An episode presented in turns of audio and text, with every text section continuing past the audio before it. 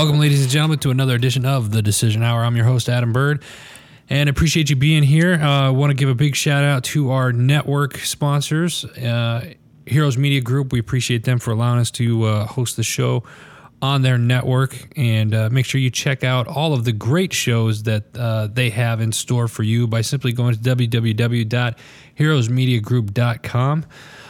Make sure you check out all of their sponsors, such as Reality Realty, Virginia Heroes. You got Mammoth Global Partners, Student Veterans of America, Kaylin Marie Consulting, Pinups for Patriots, Iron Mike Magazine, which is a great magazine. You guys got to check that out when you get a chance, and so much more, Independence Training, etc. So check them out. Again, go to www.heroesmediagroup.com. As I stated, you are listening to The Decision Hour. This show is all about entrepreneurship, philanthropy, being positive, and putting your feet to the fire and making that decision. What are you going to do when that hour comes to you? What decision are you going to make? And today is no different. We got a very special guest lined up for you today. He is he's retired military. Richard Brooks, colonel, retired United States Army. He is also the chairman of the Paralyzed Veterans Golf Open, which is coming upon us here pretty soon. So we're going to bring him on here. Richard, are you there? Yes, I am, Adam. Hey, how are you today? I'm doing good. Thank you, sir, for taking time out of your schedule to talk to me and our listeners. Sir, why don't you give our listeners a little brief background about yourself? Well, thanks, Adam. Thanks for the time. As you said, retired Army colonel, 26-year Army veteran, about 3 tours in combat, Desert Storm through the Iraqi Freedom and Enduring Freedom, an aviator/logistician, and I've culminated my career in 2005 to jump right back into it to support our troops in logistics and services around the globe. So I've been with Agility Defense and Government Services for 9 years now. Took a short stint as a consultant for a year, and then I've been with Agility ever since. And was allowed the opportunity to get started on some support to our veterans through the Paralyzed Veterans of America, and thus the Paralyzed Veterans Golf Open, and willing to chat about that today with you as well. So awesome. Thanks for having me. Hey, not a problem. We appreciate you. I got to ask, being an Army guy myself, so I know you were one of the good guys. Where was the last duty station? I retired from the Defense Logistics Agency right here in Washington, D.C. after 3 years in our five-sided foxhole, the Pentagon, and then prior to that, Germany and a couple other places around the globe. Very nice. Well, we appreciate your service, sir. Thank you. Thank you. Likewise. So we got this Paralyzed Veterans Golf Open, and I believe that's coming upon us here in the next couple of weeks. Can you talk about that? I sure can. It's something that morphed into an initiative that we took on in Agility. In our defense business that we're in this part of Agility, 95% of us are veterans, and so we got together and we said, let's find an organization we can get close to. Let's run a golf tournament and see if we can raise some money for the greater good of a program. And 9 years ago this year, we'll be on our ninth this year, but about 10 years ago, I got off into a venture to talk to a lot of the veteran service organizations around Washington, D.C. area and other great organizations that are supporting our troops, and landed upon the Paralyzed Veterans of America. About a 70-year organization, been around. One of probably the top 5 recognized by the VA service organizations that predominantly is focused on our paralyzed veterans and adaptability rights, care, and benefits and jobs is really their mantra, and really a holistic approach to our veteran service. So it's a kind of a one-stop shop. What we elected to do was to raise money, focus on one of their legs of their stool called veterans employment, which, in the past years has been woefully inadequate in terms of our veterans coming out of service and finding jobs. And we attacked that a little bit and and took the Paralyzed Veterans Golf Open kind of to a new level where the company Agility, we underwrite the tournament. So every dollar that comes into my tournament the day of and building up to goes to a program called Operation Pave, Paving Access for Veterans Employment.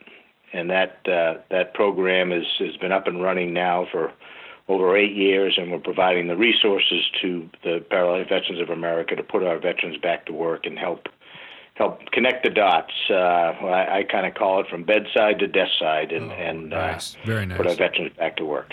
20th of June is the golf tournament this year at Lansdowne, up here in Lansdowne, Virginia, out towards Leesburg, and it's on the PVA website. We can talk about that later, but that's kind of our method, and that's kind of the opportunity that I've had to mentor, train, and help adapt our veterans coming out of service and finding them jobs.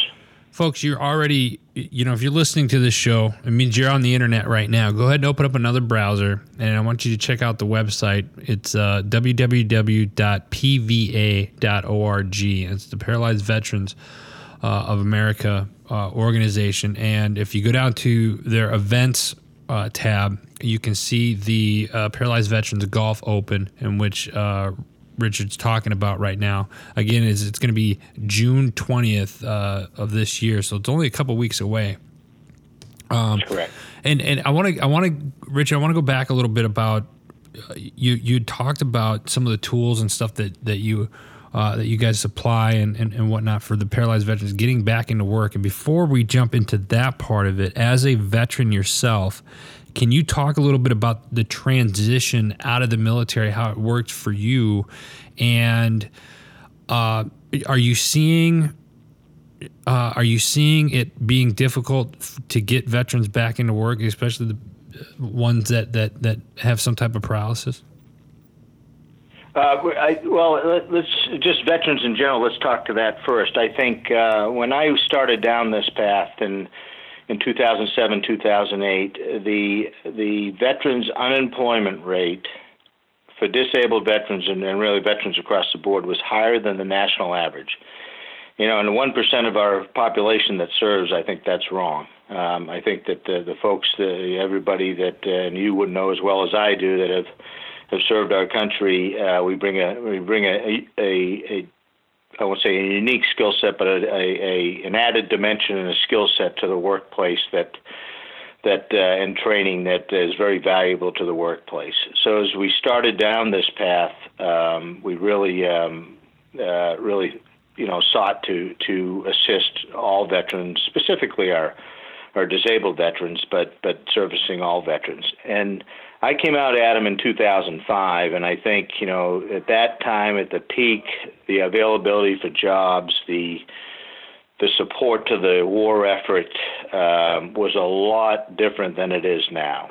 We're on the tail end of a 15-year protracted war, and now we're downsizing, we're right-sizing the military, and we're kind of, atrophying in some areas in the services and to try to balance budgets and maintain a competitive edge from a warrior perspective. So I think it was a different, a little bit of a different landscape in 2005 than it is now.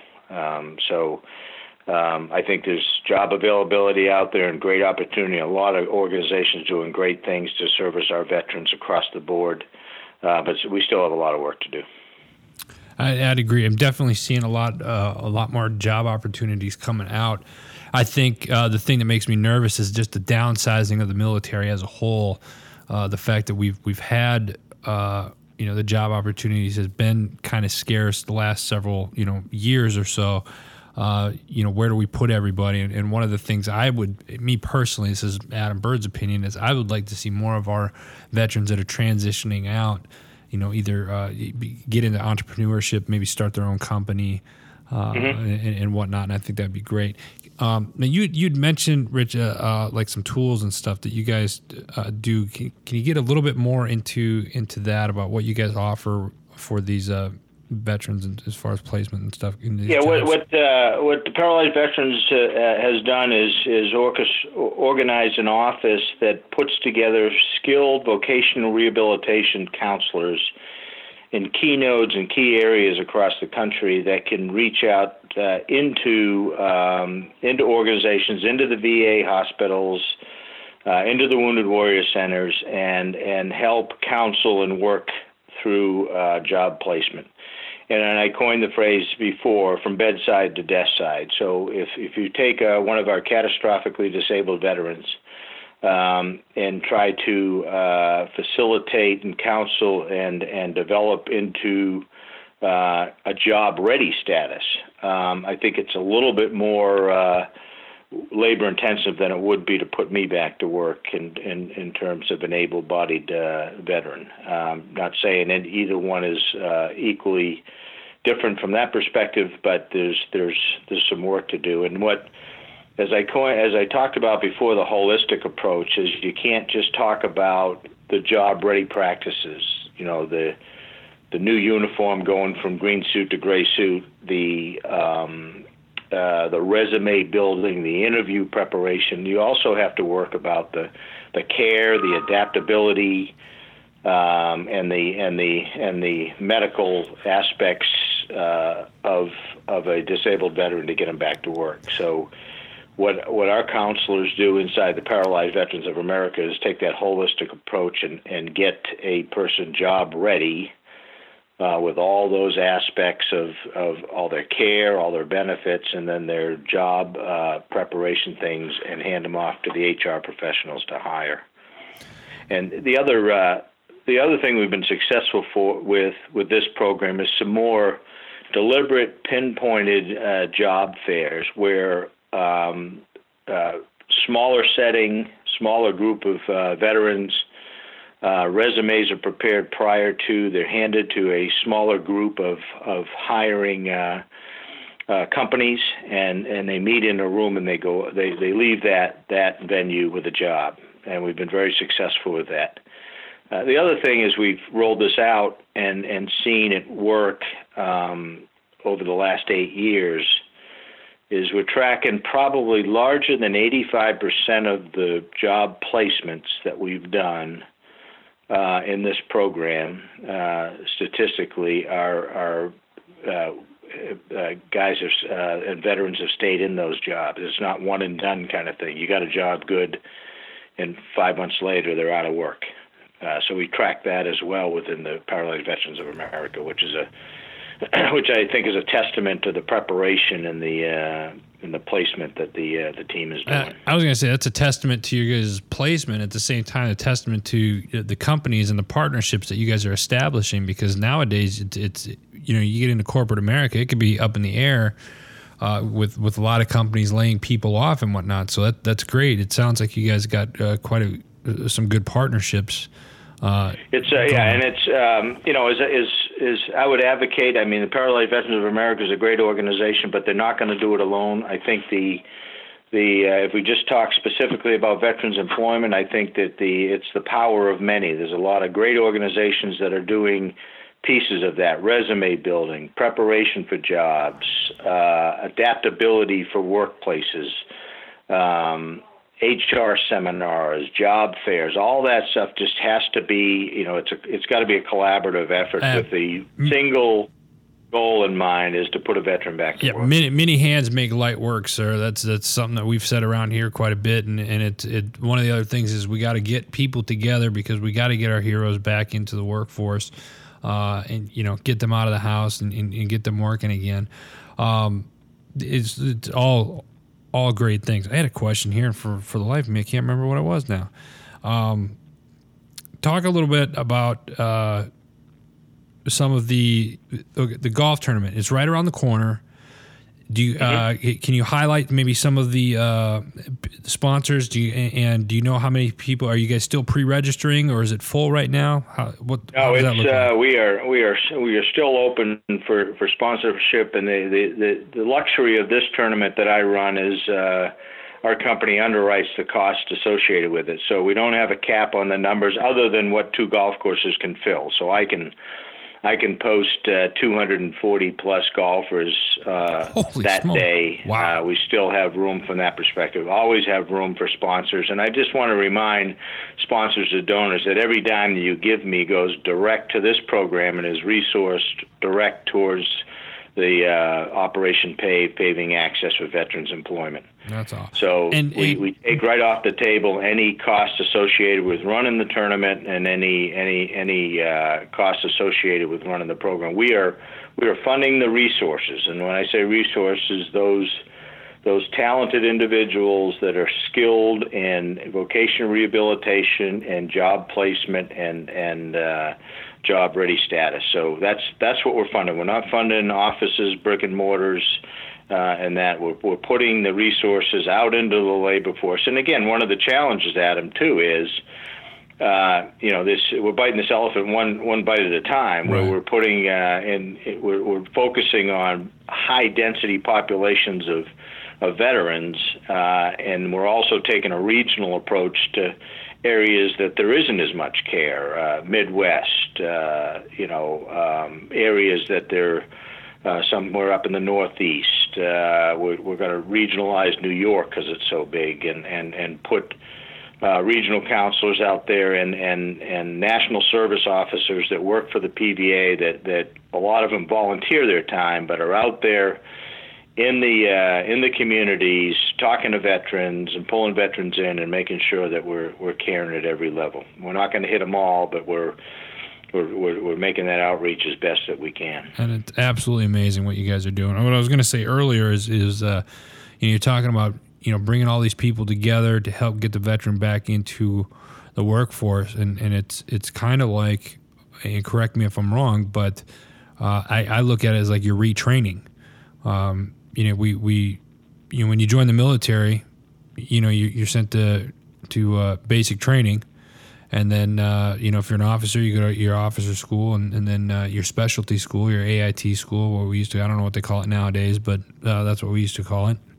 Mm-hmm. And then when you make that, and the same goes to you do your time in the military, and then you come back into the civilian world. It's kind of like going back to basic training again. You got to kind of start.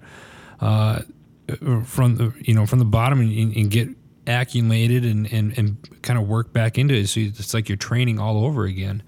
And that's the beauty of it. Seeing organizations like this, what you guys are doing, bringing people that, like you mentioned, the resume writing and how to, help people how to interview and whatnot, tools like that, getting people together to help these veterans get back into the workforce so they're successful. And you said you had about an 85% job placement that stayed in the place where they're gone. That's amazing. I've yet to hear of anything like that. So that's awesome. Retention's a big deal, and it's and again, I think that in the case of our disabled veterans, it's really touch labor. It's really finding out their needs, finding out their passion, their skill sets, qualifying those skill sets against commercial vernacular, if you will. As we well know, we're pretty comfortable around the military with our acronyms. Well, the commercial world has a whole set of different acronyms. Yeah. So back to your point about training, you just don't jump off into the gray suit and realize that you're going to tackle the world. Yeah. The one thing that we bring to the table that maybe the civilian world can appreciate is we will, for darn sure, show up on time. Yeah.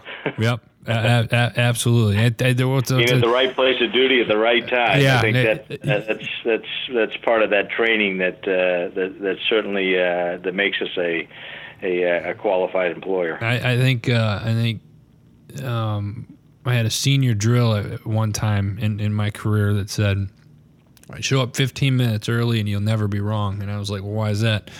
He's like, "If you're 15 minutes early, you're on time. If you're on time, you're late." So and I've always kind of lived by that ever since. Every time I go somewhere, I try to be at least 15 minutes early, so I know I'm on time. That way, if I'm on time, then I know I messed up and I'm going to be late. So there you go. So good stuff. Sure. Now, people that want to get involved, our listeners that are out there, they're going to be listening to this. How can they you know, they want to make a donation, or maybe they want to come out and play. We got a lot of followers in the Virginia area. We actually have an office in the northern Virginia, Stafford, between Stafford and Alexandria. If they want to make a donation, how do they go about doing that?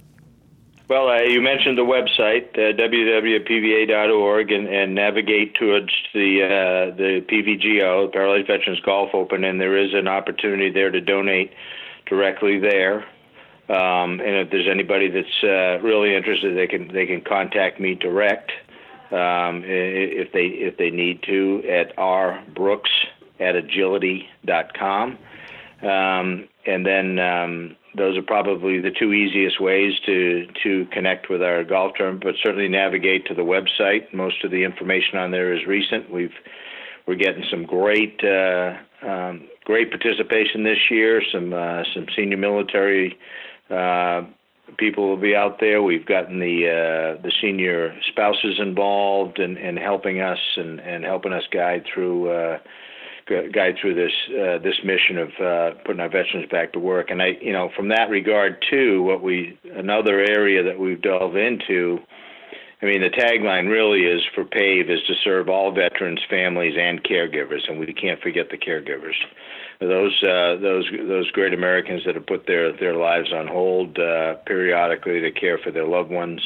They want to get back to work too. So PVA has a program through PAVE to help caregivers navigate through employment and help with that as well.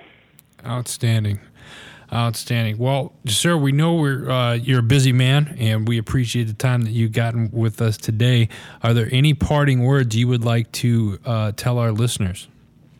Well, listen, whether it's one thing I would say is again, we leave the military, we continue to serve, and I thank you for your service and what you're doing here to get the word out. But my parting shot is just get involved. Love to have anybody that would like to get involved in the Paralyzed Veterans of America, specifically the Paralyzed Veterans Golf Open. There's no shortage of work to do. We are on a path to raise money. This year we will crest $3 million in 9 years. Wow. And we hope to continue that effort indefinitely hereafter for the next 29 years. But the priority one is to get our veterans back to work, families and caregivers, and then all else behind that is immaterial. But love to have anybody join us. And again, I thank you for the opportunity just to speak to your audience. And Adam, personal invitation for you. Come on out to the tournament and visit us, and I'll buy you a steak. Well, hey, would love to, sir. I appreciate that. Folks, listen, great organization, doing great things for a great event for great people. Make sure you check it out. Go to www.pva.org. Go down to the events and go to the Paralyzed Veterans Golf Open. That's happening this June 20th. It's going to be an awesome event. Make sure you check it out. And if you can't make it out there, that's okay. But I encourage you, make a donation. There's a link on that page where you can just donate today at this link. Click on that link and make your donation there. Rich, we appreciate it, sir. Thank you so much for spending time with us today. Thank you, Adam. Have a great weekend and have a great PVA day. Thank you. All right, we'll do. We'll see you. Ladies and gentlemen, that was Richard Brooks from Paralyzed Veterans Golf Open. And again, that's going to be June 20th, just a short couple weeks away. He's the chairman of the PVGO, retired Army Colonel. Listen, folks, we are out of time. Check out that organization. Go to www.pva.org. Make a donation. Get involved in some form or fashion if you can. It'd be greatly appreciated. Do it for our nation's heroes. Until next time, folks, I'm Adam. Oh, real quick, big shout out again. Got to give thanks to Heroes Media Group. Check out all their shows, all their sponsors, simply by going to www.heroesmediagroup.com. That's all the time I got for you. Thank you for listening to The Decision Hour.